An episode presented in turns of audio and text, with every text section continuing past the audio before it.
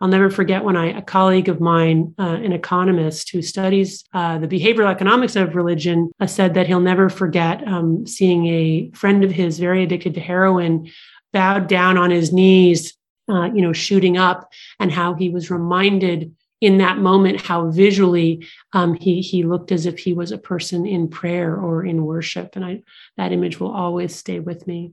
It's kind of haunting. Yeah. Yeah, and and and sad, sad and distressing, yeah. and there's so much sadness and distress associated with addiction, and it's great that you're. Welcome to Dig Life Deep with John Aidan Byrne. We keep digging for the secrets and stories of uncommon and everyday things and interesting people. If you've ever wondered why we are reading reports and hearing about soaring rates of depression, anxiety, pain, and suicide around the world, especially in the wealthiest nations, you will be totally absorbed by my guest coming up, Dr. Anna Lembke, a psychiatrist and a professor at Stanford University. Dr. Lembke has a refreshing empathy and compassion for the many victims of our modern day curse rooted in overdoses of what is known as dopamine. She will explain and boil it all down in simple terms. You might want to start looking at all the smartphones and cell phones people are on these days. Look at them on the highways and byways and in the malls and streets and restaurants. Everybody seems to be on a cell phone texting, sort of going crazy in a way. Anyway, it's this idea that she is looking at and exploring because our digital addictions to iPhones and computers explains much of the reason for the flood of this dopamine hitting our brains and resulting in depression, according to Dr. Lembke. She's the author of the groundbreaking Dopamine Nation Finding Balance in the Age of Indulgence. It's published by Dutton. I'm your host, John Aidan Byrne. Sure, look, it's grand to have you back.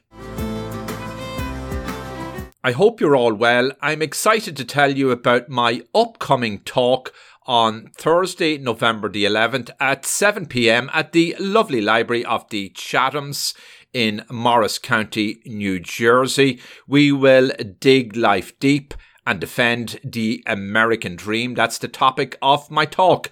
Hope to see you there. You can also watch the talk on Zoom. The library is located at 214 Main Street in Chatham, New Jersey, 07928. That's the Library of the Chathams. And you can go to chathamlibrary.org for Zoom and more details. That's C H A T H A M L I B R A R Y dot org for Zoom and more details.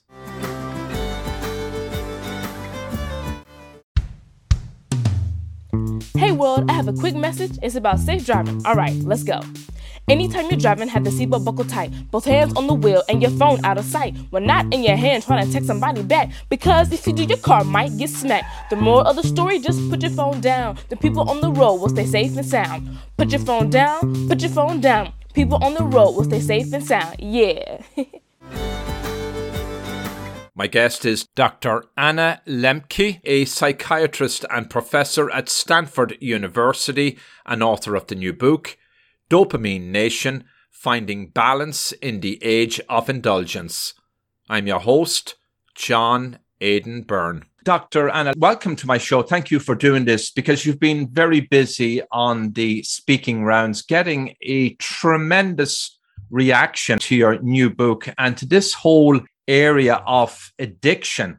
Now, we know addictions uh, are on the rise in the West, in the US, but the way you described it puts it in starker terms than I thought was possible. So, can you take us through that and tell us where we're at?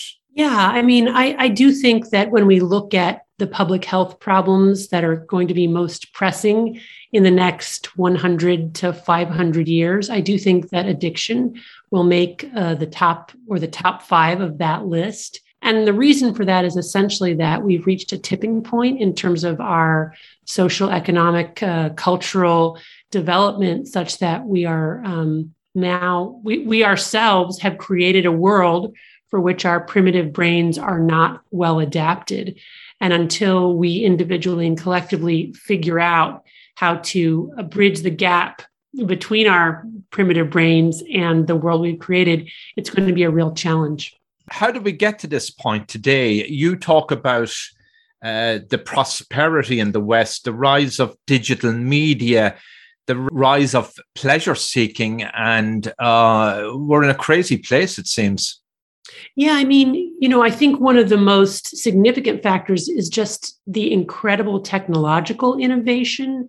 Uh, you know, beginning 200, 250 years ago with the Industrial Revolution, which has allowed for a number of different developments. Number one, it's allowed for us to have much more leisure time than ever uh, before in the history of humankind across the board, not just for wealthy people, but also uh, for poor people, such that not only do we have more time on any given day, um, for example, we average now about four hours of leisure time a day in the West. By 2040, um, the prediction is that we will have on average seven to eight hours of leisure time a day. That's a tremendous amount of leisure time. Um, we also are living longer than ever before. So, you know, on average, for most of human existence, people died at age 30. Now they're living on average to age 80, 90. So, not only do we have more time on any given day, we have more days, and yet we haven't yet figured out what to do with that additional time. The reason for those additional days and additional leisure time is essentially technology, which has created machines that do much of our work for us um, that efficiently manufacture food more in, than we need in most places of the world today. And also, of course, technology has created the kinds of medical interventions that prevent people from dying young. So, technology has allowed for more time. At the same time, technology has allowed for an incredible um, innovation in the quantity, access, potency, potency, and novelty of highly reinforcing drugs and behaviors um, which makes a big difference when we think about addiction risk. Because um, the more of a drug we have access to, and the more potent that drug, the more likely we are to get addicted to that drug. So we've essentially created um, a drugified world um, and we have much more time in which to pursue that in as a leisure activity and i think the, re- the result is is clearly um, you know has has some serious consequences if you look at um, sort of the leading cause of deaths around the world. 70% of global deaths today are due to modifiable risk factors, including uh, poor diet, inactivity, and smoking. You wrote about all of this in Dopamine Nation. Uh, that's been out uh, a while now. So, uh, sort of take us through that. But before you do that, just just give us some of these staggering statistics, if you will, that kind of gives us an idea how serious the addiction problem is in the West. Sure. So, um, again, there's the global health uh, problem, which essentially suggests that we are titillating ourselves to death. If you look just at alcohol use disorder, we've seen an 80% increase in women with alcohol use disorder in the past two decades. We've seen a 50% increase in alcohol use disorder among older people. That's very significant because these are demographics that previously uh, were thought to be insulated from the problem of addiction. Um, we're seeing more global deaths in all age categories from addiction, and half of those deaths are in people under the age of 50. And then, of course, in the United States, we have this devastating opioid epidemic where we have uh, 90,000 plus uh, drug overdoses death, drug overdose deaths in any given year. Um, and the majority of those deaths are attributable to opioids. Yeah, and I'm sure during uh, the height of the COVID pandemic, um, there was a tremendous surge in abuse because of social isolation and other factors. You're absolutely right. It's very tragic because opioid overdose deaths and drug drug overdose deaths have been steadily increasing in the United States since the late 1990s. Uh, drug overdose deaths quadrupled between 1999 and 2012, and then plateaued but continued to rise, especially with the introduction of illicit fentanyl um, in 2013, 2014. We saw a little ray of light around 2018, where for the first time, uh, drug overdose deaths decreased slightly in this country, but then once COVID hit, um, they went up again. So it's been it's been a real and ongoing tragedy. Yeah, that's so sad. It really is. So when the lawmakers asked us to socially isolate, that kind of cured uh, the pandemic on one level, but then we had all this social isolation created another set of psychological problems. Oh, absolutely, especially for people living alone. I will say that in my own clinical practice, COVID and quarantine um, had two divergent aspects. I had some patients for whom it was much easier to uh, be in recovery from their addiction during quarantine because they weren't constantly being triggered by going out into society.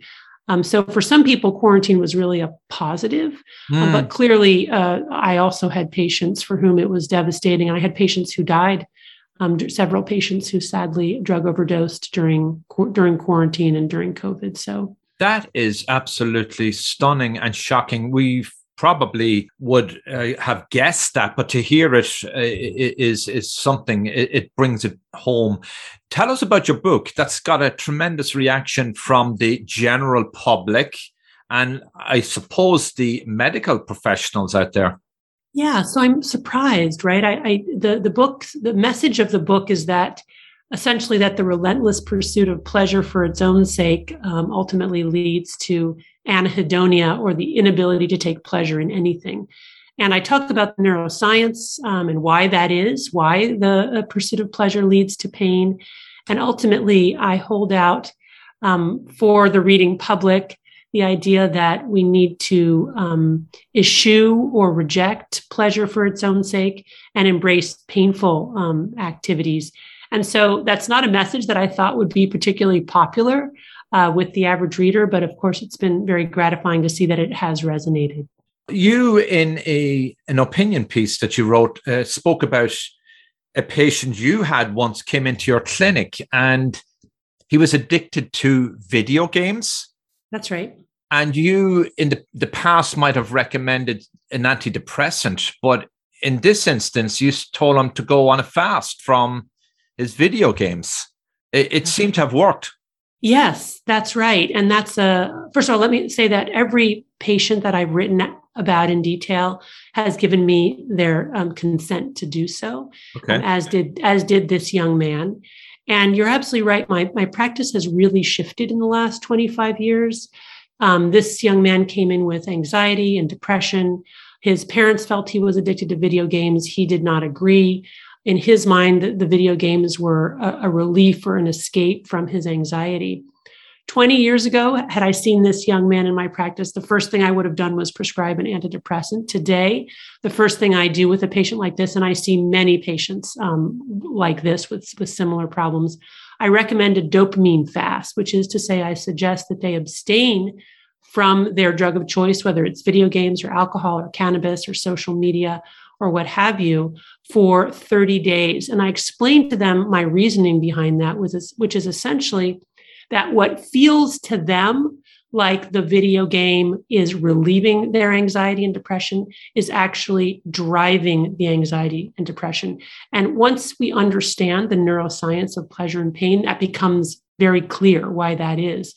And when I do this intervention and I explain the neuroscience, patients are willing to give it a try, many of them. And about 80% of them will come back after a month of fasting from their drug of choice and report significant improvements in mood and anxiety just by fasting alone without any other intervention.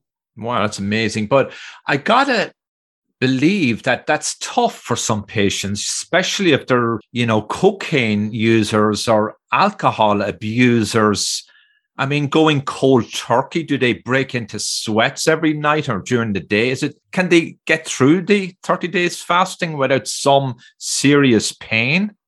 Um, so it's, it's, a great point. Let me just um, emphasize that addiction is a spectrum disorder from mild, moderate to severe. And even before mild, there's sort of compulsive overconsumption, which all of us can relate to, mm. which doesn't necessarily meet threshold criteria for addiction.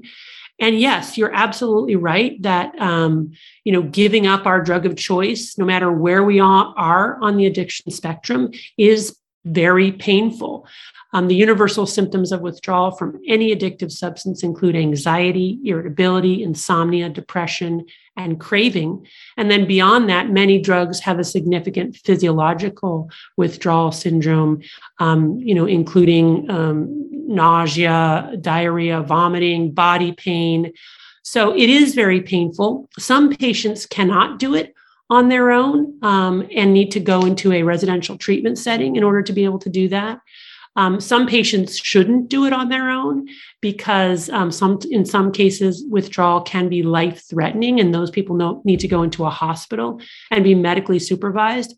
But I will say that the vast majority of patients um, on the addiction spectrum um, are able to safely give up their drug of choice for a month. And yes, it is painful, but when they are able to do it, um, you know the the benefits um, multiply the longer that they can go.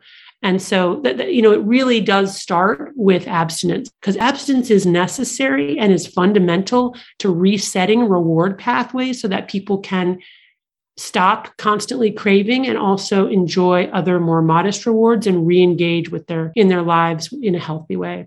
You know you look at society today and we just you just described it um, we're, we're bombarded with pleasure seeking opportunities, digital media, um, increasing wealth, uh, however you measure that, um, entertainment industry.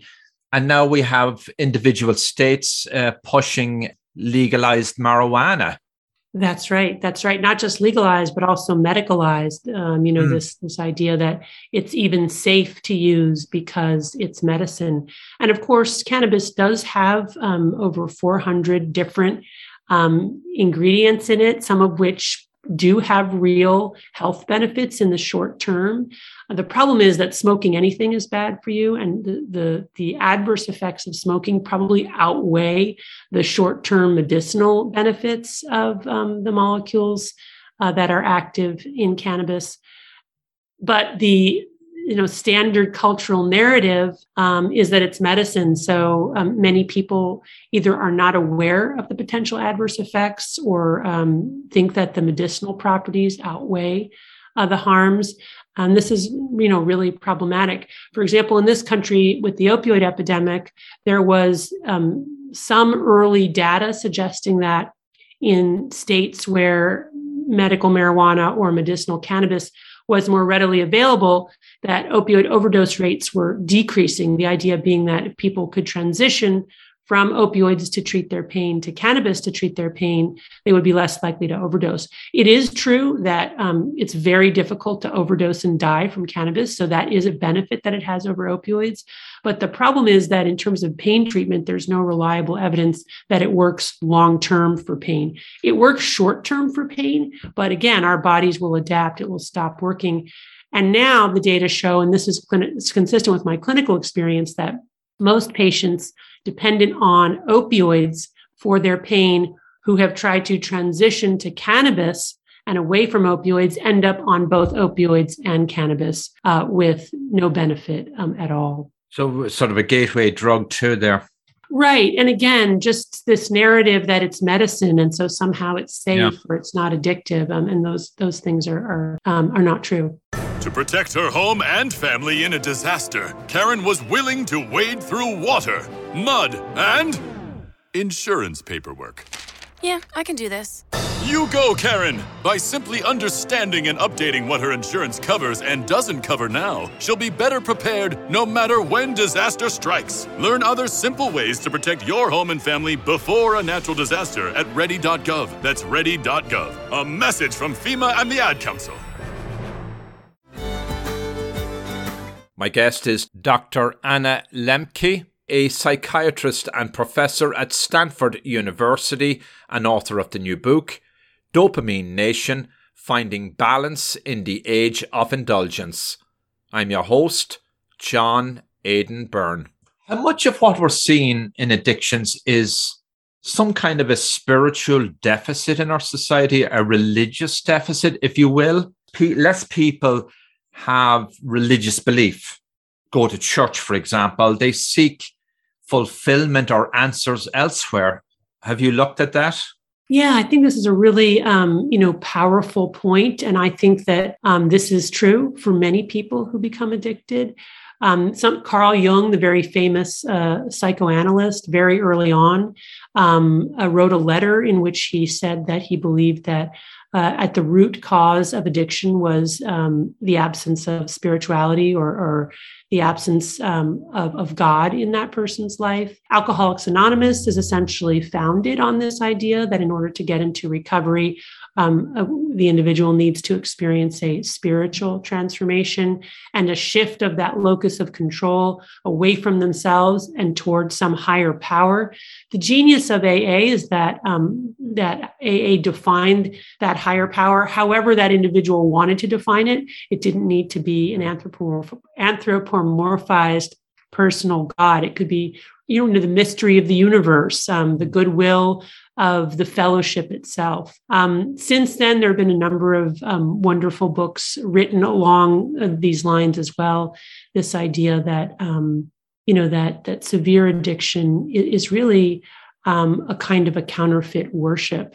I'll never forget when I a colleague of mine, uh, an economist who studies uh, the behavioral economics of religion, uh, said that he'll never forget um, seeing a friend of his very addicted to heroin bowed down on his knees uh, you know, shooting up, and how he was reminded in that moment how visually um, he he looked as if he was a person in prayer or in worship, and I that image will always stay with me. It's kind of haunting. Yeah. Yeah, and and and sad, sad and distressing, yeah. and there's so much sadness and distress associated with addiction. And it's great that you're at the forefront of really interesting research. So, to kind of get our arms around it, dopamine is is is what's at play here, correct? So if you've too much, too little, or you need a constant fix, um, there has to be a balance. That's right. Dopamine is not the only neurotransmitter involved in the pathophysiology of addiction, but it's probably the most important one. And it's also the final common pathway for all addictive substances and behaviors. And um, the sort of key message in the book is that um, pain and pleasure are lo- co-located in the brain which is to say the same parts of the brain that process pleasure also process pain. Um, and that one of the overriding features um, of that balance between pleasure and pain is that it, the brain wants to preserve homeostasis or a level balance and it will work very hard to do that. So when we do something that's in that when we ingest an intoxicant or engage in a behavior that's intoxicating it releases a whole lot of dopamine in the brain's reward pathway, more really than our primitive brains were designed to accommodate. And in response, what our brains do is downregulate um, our own dopamine production and transmission as a way to restore a level balance or restore homeostasis. The key feature, though, is that we don't just sort of like deplete dopamine to baseline levels, we actually plunge below baseline levels so that we're in a dopamine deficit state. This is the hangover or the, the come down. But with persistent bombardment of our dopamine reward pathways with these intoxicating behaviors and substances, essentially our brain has to accommodate that through what's called allostasis by getting into a chronic dopamine deficit state. And that means that we get to the point where nothing else is pleasurable. We're very narrowly focused on our drug of choice. Uh, when we're not using, we're in a constant state of withdrawal, experiencing anxiety, depression, insomnia, craving. And now we need to keep using not to get high, but just to feel normal. Could have that state with uh, abusing alcohol, abusing digital media. Uh, you could be binge purchasing, um, overeating, all those kind of things. You yourself had an addiction. Yes. Can you tell us about that? Mm-hmm. Yeah, so I developed um, a minor addiction to romance novels. I started with the Twilight Saga, which was very transportive for me, um, you know, in my sort of early 40s. And um, it was just sort of, I, I forgot about myself. I escaped into this fantasy world. For whatever reason, I had never read romance novels previously. I hadn't hadn't discovered them as a younger person. Um, and that sort of sent me on this journey of uh, reading more and more romance novels. Um, eventually, over time, I needed more potent forms, more graphic erotica to get the same effect, and ultimately found myself. Um, you know having consequences which is you know the, the, the sort of sine qua non of addiction is continued compulsive use despite harm to self and or others and i was staying up late at night tired the next day uh, importantly, no longer taking pleasure in things that used to give me pleasure, like being with my family, like my work. Um, and and suddenly, you know, really realized that I had developed this minor behavioral addiction, and did what I recommend to my patients, which was to give up my drug of choice for a month, with the plan that I would then go back into um, reading in more moderation. But what happened was, after a month of abstinence, I actually binged uh, for a whole weekend, um, spent the whole weekend reading romance novels, and then really realized, wow, you know, I, I, don't think I can even moderate this behavior. Something has changed in my brain, and that's when I decided to give it up essentially permanently, which I've which I've done with some, you know, occasional forays into it. But you know, in essence, I don't even enjoy um, romance novels anymore. It's like I've burned out those circuits, and a lot of my patients will describe that as well that when they do try to go back to using their drug of choice after many years of using it, that it doesn't even work for them anymore. You got over your addiction. When people give up their addiction, let's say to alcohol, in some cases they, they develop an, an, addiction for something else. Uh, we've seen examples of that. Um, they suddenly become crazy purchasers of automobiles or uh, go on eating binges. So they're not really cured. Well, you're right. I mean, the problem of cross addiction is is very um, pervasive. It's one of the things that you know I warn my patients about. Know, when they give up their drug of choice, I say, you know, watch out for cross addiction. Um, you know, switching to some other drug or behavior in order to kind of uh, feed this sort of addiction cycle. Um, yeah, I mean, it's it's something to think about. On the, the, I think it's important to emphasize though that not not everybody's equally vulnerable to the mm. problem of addiction. About ten to fifteen percent um, of the population has this sort of innate vulnerability. And that's the group that especially has to work, work on this problem of cross addiction. Most of us who develop these minor addictions will be able to give up our you know our drug of choice and and not um, translate that behavior to something else. But you're also you're absolutely right. Those with you know really with this this sort of innate propensity to become addicted what used to be called the addictive personality which is not language that we're using today but it's not a bad uh, sort of summative uh, nomenclature. Um, those individuals really do have to struggle because many of them are just people who need that kind of intensity. So the challenge then becomes how to find that intensity in healthy and adaptive ways. So there's a lot of really good success stories. We want to be optimistic here. Yes. Very important to be optimistic. Lots of people, even with very severe addictions, get into long term, decades long recovery, have incredible, meaningful lives. Mm. Um, you know, our repositories of amazing wisdom, as I talk about in my book, My Patients in Recovery are my heroes. And I do think they're modern day prophets for the rest of us for how to live in this dopamine overloaded world. Well, many of them go on to speak about it, to contribute to the world in a very meaningful way and sure. do brilliant things. Mm-hmm. Yes, I, think that's absolutely right. Post addiction and recovery, are there any other tools they can uh, use to get through those tough times where they may feel drawn back into their earlier addiction? Do you recommend meditation, lots of exercise, um, reading healthy books, um, community involvement? Are there any kind of things like that to get them through those maybe sometimes dark moments? Yeah, I mean, all of those things that you just listed, you know, conceptually in the book, I do talk about this pleasure pain balance and how repeatedly pressing on the pleasure side ultimately tips our hedonic or joy set point to the pain side. And so, one of the things that I do recommend in the book is to actually lean into pain, to do things that are painful and challenging as a way to shift our hedonic set point to the pleasure side. And that includes um, physical painful activities like exercise or ice cold water baths, or other physically challenging endeavors. Importantly, not um, extreme forms of pain. Extreme forms of pain or p- pain in very large quantities essentially becomes a drug um, and has the same sorts of effects um, on the dopamine reward pathways as something like cocaine or methamphetamine or heroin. So that's not the recommendation.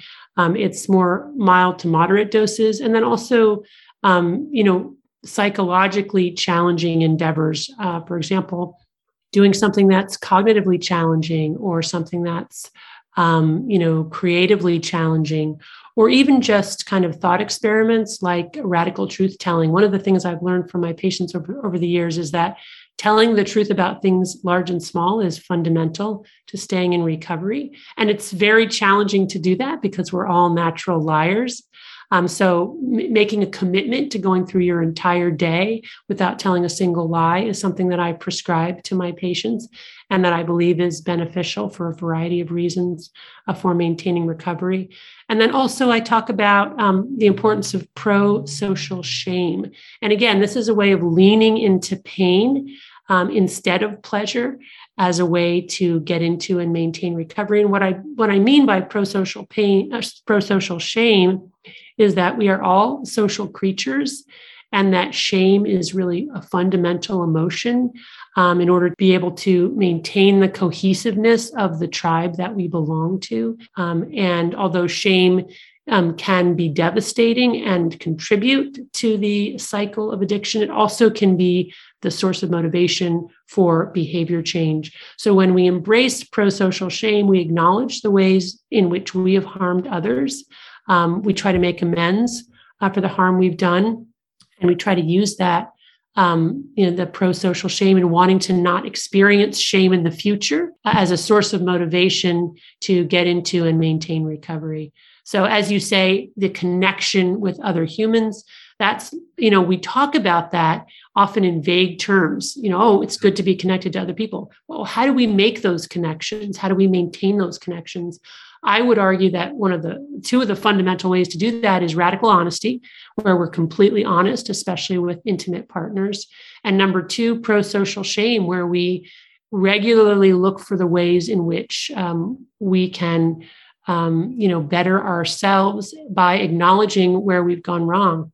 Uh, community, family, and humility. That's right. Humility is so fundamental to recovery. And one of the sort of hallmarks of people in sustained recovery, which is why they are my heroes, is just the incredible humility that they bring uh, to their lives because you know how in many cases how could they not the kinds of um, you know sort of devastating harm wrought by their own behavior that they they have to embrace their brokenness and their humility. And that takes a tremendous amount of courage. It's got to be tough. I mean so you know some of these people were dealing with their maybe self-esteem their pride and so on. So humility not so easy to to um, put it into practice. When you look at the west today you talked about soaring rates of addiction I mean, obviously, that worries the experts and people who care about the world, but do we risk some kind of societal collapse if we don't get a, a handle on this very soon? Yeah. So thanks for bringing that up. You know, um, I mean, this isn't just a, a, problem of individuals. You know, what's at stake here really is, um, you know, our societies and also our planet. Our compulsive overconsumption uh, threatens to deplete our natural resources, our for- forests, fisheries, fuel sources. Um, also, importantly, this kind of um, compulsive overconsumption threatens to make us all, um, you know, addicted persons of a sort. In that, when people are in their addiction, they value short term rewards over longer term rewards. Um, and we know this from, from all different types of studies. For example, functional imaging studies show that when adults, adults are engaging in an activity um, that involves short term rewards, the parts of their brain that lights up is the emotion parts of their brain, the reward pathway part of the brain. Whereas when they're engaging in longer term delay rewards, they get the prefrontal cortex lighting up. The prefrontal cortex is that gray matter part of our brain right behind our foreheads that's essential for delayed gratification, for future planning, for sorting out consequences of complex problems. So, my worry is that we're all so instantaneously gratified um, in so many ways, not just in terms of substances and recreational behaviors, but even in terms of like if we have a question that we need an answer to, we don't have to wait anymore or puzzle it out. We just Google it. And so there is this, this way also in which social media kind of encourages this herd mentality. And by the way, when we experience an emotion at the same time as somebody else, that's also reinforcing and, and releases a lot of dopamine, which can contribute to this idea that you know collectively the herd is making good decisions when it's really not. It's just being driven uh, by the reinforcing properties of dopamine release.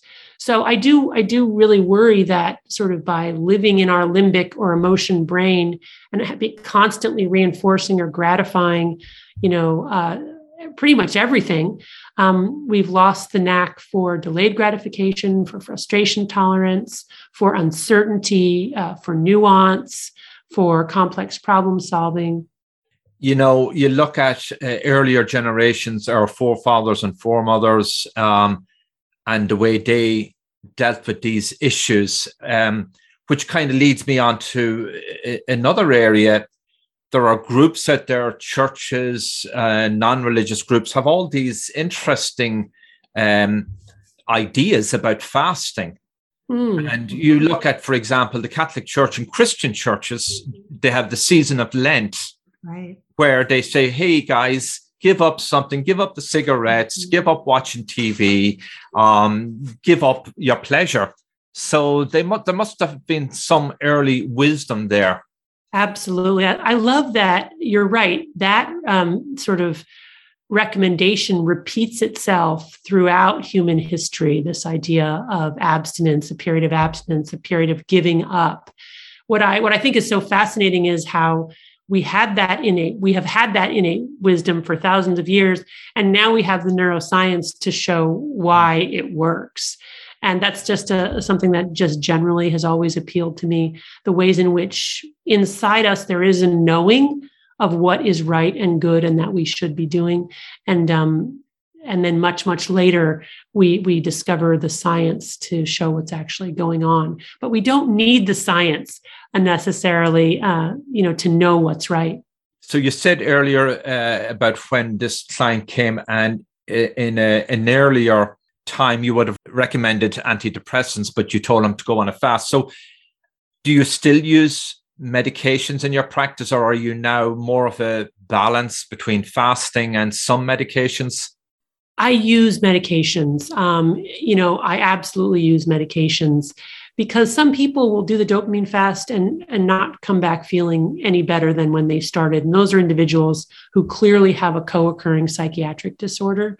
Um, and oftentimes some some patients will come back and they will initially feel better from the dopamine fast but as they continue to abstain they might then develop um, you know more uh, depression or more anxiety even in the absence um, of of that using that drug of choice and then I will often use medications. So the message here is not to get rid of medications. The, the message is really to recognize that we need to both change our behavior and protect ourselves from too much dopamine um, at the same time that we need to make sure we pay attention to co-occurring psychiatric disorders and integrate their treatment with the behavioral interventions. Well, on that very interesting note, Dr. Anna Lembke, thank you for being on my show and good luck with your research and the book. Fascinating read. Well, my pleasure. Thank you for having me. You were listening to Dig Life Deep with John Aidan Byrne. You can reach the host in the U.S. at 973 529 4699. That's 973 529 4699. 973 529 4699. Email byrnedesk at gmail.com. That's byrnedesk, B Y R N E, desk at gmail.com. Byrnedesk at gmail.com. Subscribe for free.